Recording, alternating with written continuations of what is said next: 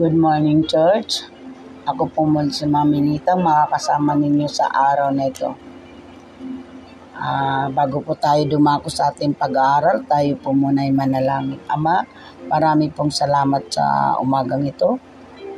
Patuloy mo po kami bigyan ng kaalamang, karunungan at muli ay mingi po kami ng kapatawaran sa anuman namin mga nagawang pagkakasala sa buong linggo po, Lord God. Salamat po, Ama. Ito po ang aming samot dalangin sa pangalan ni Jesus. Amen. Ang ating po ngayong pag-aaralan ay ang common sense. Ah, makikita po natin doon ang verse niya sa Kawikaan chapter 1 verse 20 to 33. Ah, hindi ko na po yung babasahin. Tingnan na lang po ninyo. Dumako po tayo sa Kawikaan chapter 2 verse 6. Sabi po niya dito, sapagkat si Yahweh ang nagkakaloob ng karunungan, sa bibig niya ang kaalaman at unaway bumubukal. Amen. Ah, sabi po dito sa isang kwento, isa po siyang pilosopo, si Voltaire. Sabi ni Voltaire, ang karaniwang kaalaman ay hindi gaanong karaniwan. Tama siya. Sa isang lipunan na madalas magdimandaan, binababa tayo ng mga babala sa mga produkto. Madalas, dahil sa kawalan ng karaniwang kaalaman ng tao, basahin ang mga alituntunin ito tungkol sa paggamit ng mga produkto. Ang mga, yun po yung mga na nangyayari minsan sa mga babala ng mga produkto katulad sa hair dryer, sabi wag gamitin pag natutulog. Siyempre po naman. Kahit po grade 1 ngayon, alam na po yun ng bata. Sa plancha, wag planchahin ang damit pag suot na sa katawan. At sabi nga dito, ang common sense ay natutuhan mula sa karanasa, karanasan o pagtuturong natatanggap mula sa ating pag pinagkakatiwalaan. Ngunit ang salita ng Diyos ang pinakamabuting panggagalingan ng kalaman at tamang pagdidesisyon. Sa kawikaan may tatlong salita ang madalas mabanggit. Sa kawikaan, kat karunungan, ito po ay ang karunungan, kaalaman at pangunawa. Pinuno ng Diyos ang aklat na ito ng mga karaniwang kaalaman. Tingnan natin doon ang Kawikaan chapter 11 verse 12 sabi niya, Ang kapos sa kaalaman ay humahamak sa kapwa, ngunit laging tahimik ang taong may unawa. Uh, kapos daw tayo, lagi tayo inahamak ng tao, banalita man tayo, lagi tayong inupuna sa mga taong marurunong magbigkas, magagaling magbigkas, pero yung taong tahimik,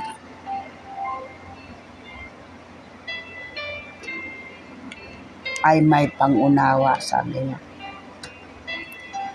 Doon po sa Kawikaan, chapter 17,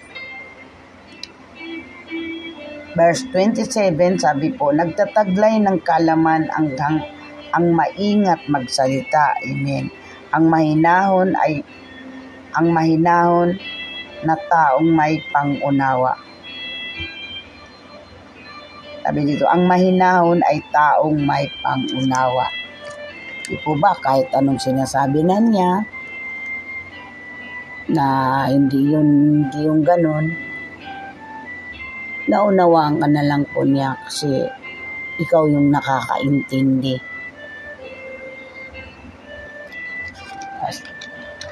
Tingnan din po natin ang Kawikaan chapter 20 verse 13 sabi niya, Matulog ka man ng matulog at ikay maghihirap, ngunit magandang iyong bukas kung ikay magsisikap. Naalala ko po talaga yung kwento ni Juan Tamad.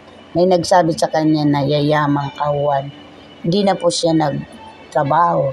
Malit pa po kami, kinikwento na po yan sa amin ng tatay ko Bago kami matulog, kinikwentuhan kami. Sabi niya, umasa na lang daw po si Juan Tamad. Nakahiga na lang kasi yayaman daw siya. Kahit nahintay na lang siya hanggang sa hindi siya yumaman, namatay na lang siya, hindi naman siya yumaman kasi hindi na siya nagtrabaho dahil may nagsabi sa kanya na yayaman ka Juan. Mali po yun. At tingnan din po natin sa Santiago chapter 1 verse 5 sabi doon.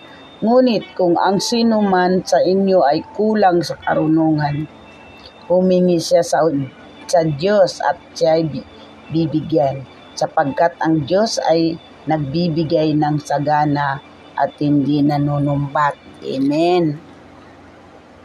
Katulad po kay Haring Solomon, ang hiningi po muna niya sa Panginoon ay ang karunungan, ang kaalaman, ang karunungan.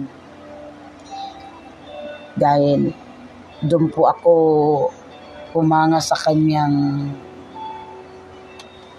karunungan ng may dalawang babae na nanganak. Ang isang anak ng isang babae ay buhay, ang isa naman na anak ng isang babae ay patay. Itong patay na anak ng isang babae ay kinuha niya yung anak na buhay. Ipinalit niyang sanggoli. Alam ng nanay na buhay ang kanyang anak. Ngayon, nilitis sila ni Haring Solomon. Alam niyo po yung ganun story. Alam po naman po nang alam niyo yan. Sabi, sige, akin, kanya-kanya, akin po yan anak, akin din po Anak, sabi niya gano'n, nagagawan sila. Sige, ang gawin natin, hatiin natin ang bata. Sumigaw yung hindi tunay na nanay. Huwag, ay sumigaw, sige, hatiin na lang yan. Subalit, ang tunay na nanay yung nagsalita na wag, wag na lang po hatiin. Ayon, sinabi na rin Solomon na ikaw ang tunay na nanay. Kaya napakaganda po yung kanyang paghatol pag-ayos sa kanilang problema. Napakaganda po.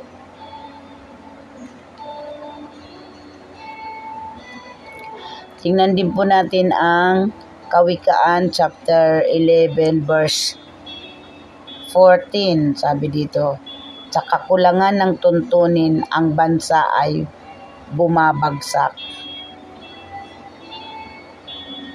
Ngunit sa payo ng nakakarami, tagumpay ay tiyak. Amen. At dito po sa Kawikaan chapter 15 verse 22 ng ang isang balak na mabilis ay di papakinabangan. Ngunit ang planong pinag-aaralan ay nagtatagumpay. Amen. May mga karanasan kami dito sa verse na ito ng asawa ko. Diyan, di siya nakikinig sa payo ko. Mabilis lagi magdesisyon. Ang ginagawa naman ng Panginoon, pinagpipre ko siya na na ma-realize niya hanggat maaga na hindi tama ang kanyang desisyon. Eh, praise God, pinapakita agad ng maaga sa kanya. At dito po tayo sa Kawikaan chapter 19 verse 20. Sabi, Dingging mo at sundin ang payo sa inyo at pagdating ng araw ay pakikinabangan. Amen. Bakit po niya nasabi yun? Halimbawa po, may mga payo sa iyo ang magulang nyo na wag gagawin ganito, wag gagawin. O halimbawa, pumunta, katulad ko, pumunta ko ng Maynila. Pag nasa Maynila ka na, marirealize mo yung mga payo nila, kung yan ay andyan na, na-actual na sa buhay mo. Maalala mo, halimbawa, suma, may nagyaya sa'yo na di naman magandang pupuntahan. Maalala mo yung payo ng magulang mo kasi nakinig ka sa payo. Naging matalino ka. Subalit yung hindi mo pinapakinggan ng mga payo na yan, hindi mo rin yan mapapakinabangan. Kasi nireveal sa'yo ng Holy Spirit, di mo naman sinunod. Dahil nga sa kulang kaalaman. Sarili mo lang yung sinusunod mo. Kaya napakaganda na ang kala- kaalaman ay hindi nagmumula sa mga turo nga kanin-kanino. Hindi yung kaalaman na nagmumula sa Panginoon ang the. Marami po kami, katulad po may nangyari sa amin noon, na mayroon kami customer. Yung mama na yun, isa daw siyang katiwala. Kailangan daw po nasukatan ng bahay doon sa kanyang amo. Kinukuha niya sa Hermoso. Gusto ko sabihan ng asawa ko na huwag ka basta-basta sumama. Kasi hindi nakatingin sa akin yung mama. Tinitingnan ko siya. Eh, Santa Rosa daw sila. Umalis sila. Siguro ko dyan pa lang sa may malayo na nga po yung Robinson eh. Wala pa yun noon Robinson. Siguro kung bayan lang, binaba siya. Iniwanan siya na, tika muna, susunduin ko yung yung alaga ko na hinatid-hatid sa school. Sabi niya, sabi ko, ah, bumalik siya sa akin. Sabi niya, ay pinapakuha daw ng asawa mo yung makina. Ako na lang daw magdadala sa chinilas, damit. Kasi, ano, hindi na raw siya makakauwi. Sabi ko, no? Sabi ko, nag-pray ako. Sabi ko, Lord, ibibigay ko po ba dyan sa mama? Ang dali naman, di pa nga yata nakaka, nakakarating Santa Rosa. Nakarating na kayo agad ma, sa Santa Rosa? Opo, sabi ko, dali naman. Wala kasi traffic. Kahit po, layo ng Santa Rosa. Sabi naman niya. Yun, di, na, di daw siya nauwi. Ang sabi, pag tapos ko mag-pray, nalala ko yung bili ng aking asawa na huwag mong ibibigay ang mga makina na yan. Ako ang kukuha, huwag mo sasabihin na pinakuha ko, ako ang kukuha lagi. Hindi ko pwede ibigay kung kani-kanino yan. Sabi ko, ma, akin na nga yung address na ay yung cell, telepono ng bahay na yan wala pa telepono. Akin na, sabi mo kanina may telepono. Inamon mo ako tawagan. Kina. Tagal nang magtaraba ang asawa ko. Hindi yan nanuutos sa akin nga. Sige-sige, ang bilis niya umalis.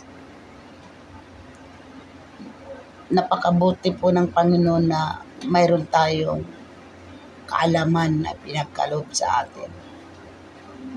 Diyan po agay i-rebel sa atin. Napakaganda po.